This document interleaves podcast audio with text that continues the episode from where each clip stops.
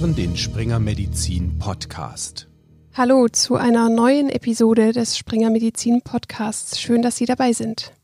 Ich bin Annika Asfalk, Online-Redakteurin bei springermedizin.de. Wenn es um die Erkrankung Covid-19 und die Corona-Pandemie geht, dann stehen ja vor allem pneumologische und andere somatische Symptome und natürlich auch deren Therapie im Mittelpunkt. Heute möchte ich den Blick etwas weg von diesen Symptomen lenken und zwar hin zu den Folgen, die diese Pandemie und Pandemien allgemein auf die psychische Gesundheit nehmen. Sowohl bei psychisch Gesunden als auch bei Menschen mit psychischen Vorerkrankungen. Dazu hat meine Kollegin Katharina Brüggen, die im Ressort Neurologie und Psychiatrie tätig ist, vor einiger Zeit ein spannendes Gespräch mit Professor Ihl zum Thema psychische Gesundheit in der Corona-Pandemie geführt. In der aktuellen Situation stellt sich die Frage, welche psychischen Folgen die Covid-19-Pandemie hat und wie psychisch erkrankte Menschen derzeit versorgt werden können. Über dieses Thema spreche ich mit Professor Ralf Ihl. Er ist Chefarzt der Klinik für Gerontopsychiatrie und Psychotherapie am Alexianer Krankenhaus in Krefeld und Mitglied im Fachbeirat unserer Zeitschrift DNP. Hallo, Herr Ihl. Ja, schönen guten Tag, Frau Brüggen. Welche Folgen hat Covid-19 für die psychische Gesundheit der Menschen? Das ist eine ganz große Menge. Einmal wissen wir mittlerweile, dass in vielen Untersuchungen auch schon gezeigt wird, dass Depression und Angst zunehmen. Es ist aber auch so, dass neben Angst und Depression Stigmata aufleben, dass falsche Informationen weitergegeben werden, die die Stresssituation erhöhen und auch Gerüchte in die Welt gesetzt werden, die ebenso dazu beitragen, dass psychische Belastungen immer größer werden können. Das Ganze folgt letztendlich einem alten, bekannten Gesetz.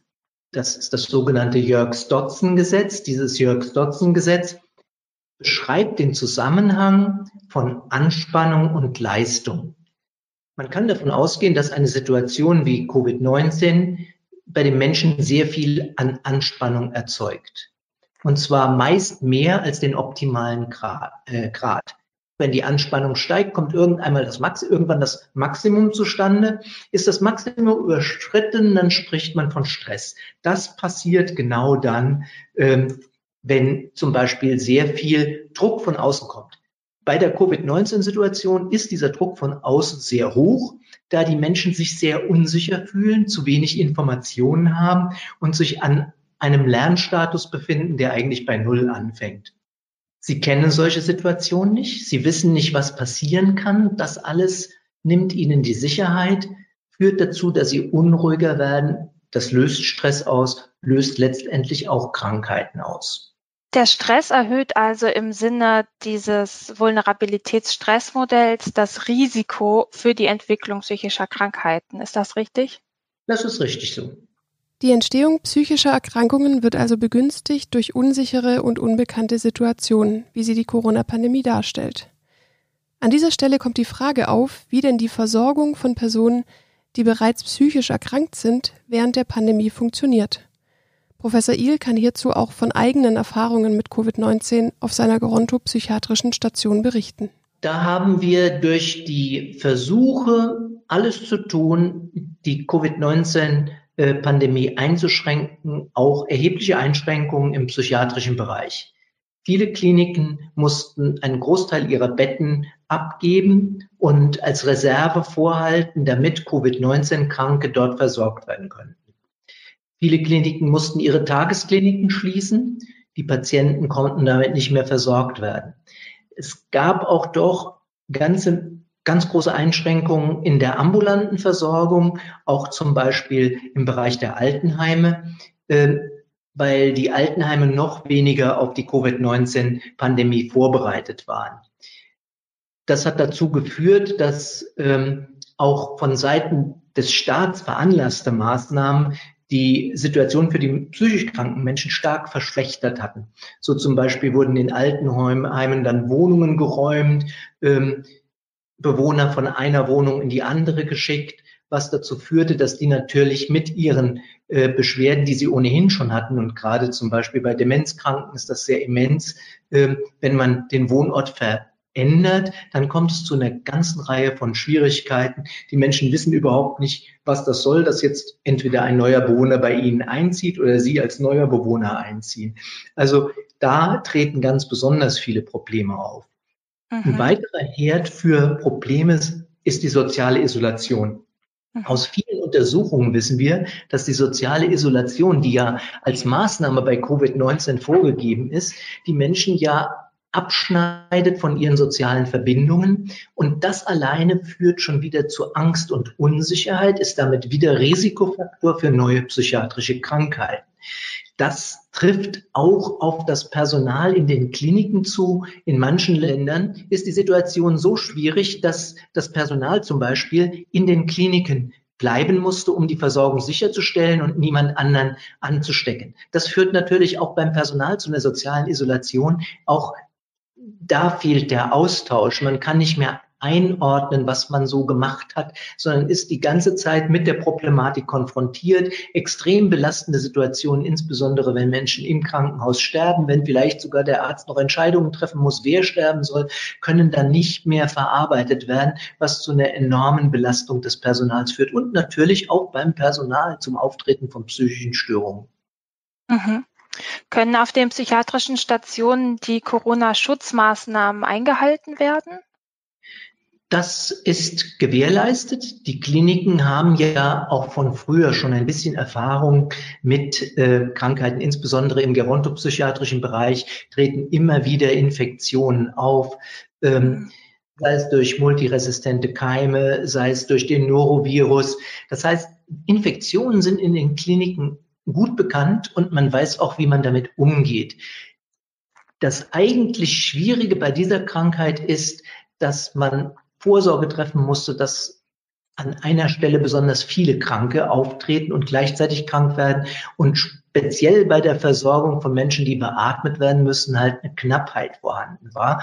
Ähm, das war die eigentliche Sorge. Die psychiatrischen Betten sind aufgrund dessen von vornherein schon mal niedriger gehalten worden, bei den meisten Kliniken, die im Zusammenhang mit einer somatischen Klinik stehen, aber auch bei anderen. Und der Rest der Kliniken ähm, war natürlich auch gefordert, die entsprechenden Maßnahmen wie zum Beispiel Abstriche durchzuführen, bevor neue Patienten aufgenommen werden, weil sonst das große Risiko besteht, dass man äh, Covid-19 in die Klinik trägt und sich das dann relativ rasch vorbereitet und vielleicht auch äh, eine Gruppe von Menschen trifft, die besonders vulnerabel ist. Mhm. Und es gab ja auch bei Ihnen auf Ihrer gerontopsychiatrischen Station Covid-19-Fälle. Äh, wie sind Sie dann konkret damit umgegangen? Also wir hatten das Pech, dass gleich am Anfang eine Mitarbeiterin, die eigentlich gesund zur Arbeit kam, nämlich zum Nachtdienst, dass die nach dem Nachtdienst sich schlechter fühlte und dann Covid-positiv abgestrichen wurde. Sie war mit zwei weiteren äh, Mitarbeiterinnen im Nachtdienst, die natürlich dann gleich in Quarantäne kamen. Und sie hat eine Station mit 28 Patienten betreut.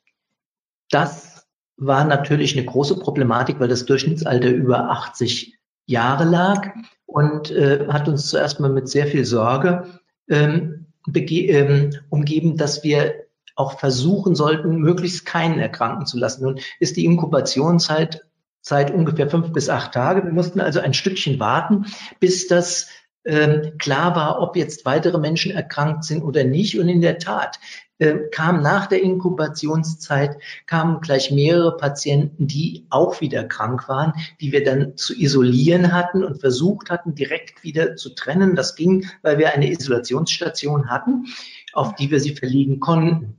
Eine Woche später sind aber wieder Menschen krank geworden, die sich an denen angesteckt hatten. Das Schlimme ist, dass wenn man keine Krankheitszeichen hat bei dieser Krankheit, man schon in der Lage ist, die Krankheit weiterzugeben alle, die bei uns erkrankt sind, sind auf diesem Weg krank geworden, dass die Menschen, an denen sie sich äh, den Virus geholt haben, selbst keine Krankheitssymptome hatten, erst später die Krankheit entwickelt hatten. Insgesamt haben wir dann in drei Wellen die Krankheit über, der Station, über die Station äh, gehen sehen. Insgesamt waren dann fünf Patienten erkrankt und vier Mitarbeiter. Äh, aber alle diese neun hatten einen leichten Verlauf und wurden danach gesund, obwohl die fünf Patienten allesamt Zusatzkrankheiten hatten, sehr alt waren und an und für sich prädestiniert, schwere Verläufe zu haben. Sie haben es aber vielleicht auch aufgrund dieser schnellen Identifizierung der direkten Behandlung ähm, sich ersparen können, einen schweren Verlauf zu haben. Mhm. Ein Glück. Ja, das ist wirklich erfreulich, dass auf der Station von Professor Il so gut mit der Situation umgegangen werden konnte und niemand ernsthaft erkrankt ist. Wir haben bisher nun viel über die möglichen Folgen gehört und wie die Versorgung von Erkrankten funktioniert hat. Aber kann denn auch schon präventiv etwas getan werden? Frühere Studien zu Epidemien und auch einige aktuelle Daten lassen vermuten, dass die Häufigkeit psychiatrischer Erkrankungen aufgrund der Corona-Pandemie zunehmen wird. Katharina hat Professor Il gefragt, was denn besorgten Personen am besten vermittelt werden sollte, um psychische Folgen abzuschwächen oder sogar zu verhindern. Nicht nur in der psychiatrisch-ärztlichen Beratung, sondern auch allgemein, zum Beispiel in der Hausarztpraxis. Es ist ganz wichtig, schon von Anfang an den Menschen Ruhe zu vermitteln und ihnen so viel wie mögliche konkrete Informationen zur Krankheit zu geben. Das war im Verlauf der gesamten Covid-19-Pandemie sehr schwierig, weil sich von Tag zu Tag die Informationen änderten und auch der Überblick zum Beispiel für Wissenschaftler und Ärzte nicht immer leicht zu erhalten war.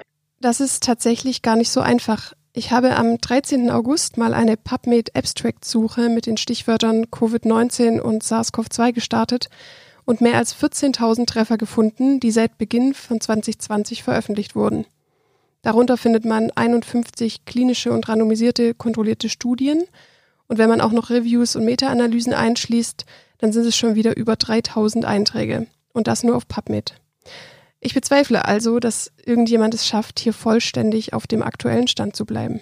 Da erscheint mir die zwar erstmal sehr einfach klingende Empfehlung zur Ruhe dann doch sehr nachvollziehbar. Zusätzlich sei es auch noch wichtig, sich auf wenige ausgewählte Informationen zu beschränken und sich nicht von der Flut an Informationen verunsichern zu lassen. Man braucht ein paar wenige klare Informationen, dass man sich zum Beispiel vernünftig verhält, was Infektionen angeht, den Abstand einhält, beim Niesen zum Beispiel ähm, versucht, in die Ellenbeuge zu niesen, also die ganzen Vorsichtsmaßnahmen bei Infektionen einzuhalten. Wenn man all das schon vermittelt hat, ähm, ist auch die Belastung für die Menschen schon niedriger. Alles andere, was darüber hinausgeht an psychiatrischen Störungen, wie zum Beispiel Depressionen, äh, Depressionen Angststörungen, ähm, bis hin zu Paranoidem, weil man irgendwelchen Informationen, irgendwelchen Gerüchten traut, ähm, benötigt eigentlich die gleiche Behandlung wie zuvor psychiatrische Störungen auch. Professor Ihl hat nun ja vor allem über den allgemeinen Einfluss der Corona-Situation auf Personen gesprochen, die nicht an Covid-19 erkrankt sind und wie das Risiko vermindert werden kann, psychisch zu erkranken. Eine lange Isolation kann sich negativ auf die psychische Gesundheit auswirken aber auch die Erkrankungen bzw. deren Spätfolgen können die Psyche beeinflussen. Zum Beispiel ist es für zuvor fitte Personen besonders schwierig, mit dem schlagartigen Leistungseinbruch umzugehen, den Covid-19 mit sich bringen kann. Das hat uns Frau Dr. Jördis Frommholt, Chefärztin an der Median Klinik in Heiligendamm, in einer vorangegangenen Episode zur Covid-19-Rehabilitation berichtet. Und es wird zum Beispiel auch diskutiert, ob SARS-CoV-2 auch Einfluss auf das zentrale Nervensystem und dadurch auf die psychische Gesundheit von Covid-19-Erkrankten nehmen kann. Auch hier sind wie so oft noch nicht alle Fragen geklärt. Was aber deutlich wird aus den aktuellen Erfahrungen und Daten, ist, wie wichtig es ist, die psychischen Aspekte der Corona-Pandemie im Blick zu behalten. Und damit sind wir am Ende dieser Episode angekommen. Wenn Sie weitere Informationen zur Erkrankung Covid-19 suchen und in einem Gesundheitsberuf tätig sind, empfehle ich Ihnen noch unsere praxisnahen Webinare, in denen Expertinnen und Experten ihr bisheriges Wissen und ihre Erfahrungen zu Covid-19 in Vorträgen oder Interviews teilen. Das Interview mit Professor Il, aus dem Sie Ausschnitte in diesem Podcast gehört haben, ist im Rahmen eines solchen Webinars entstanden. Unter springermedizin.de slash Webinare finden Sie diese Inhalte. Und damit bedanke ich mich, dass Sie heute zugehört haben. Machen Sie es gut und bleiben Sie gesund.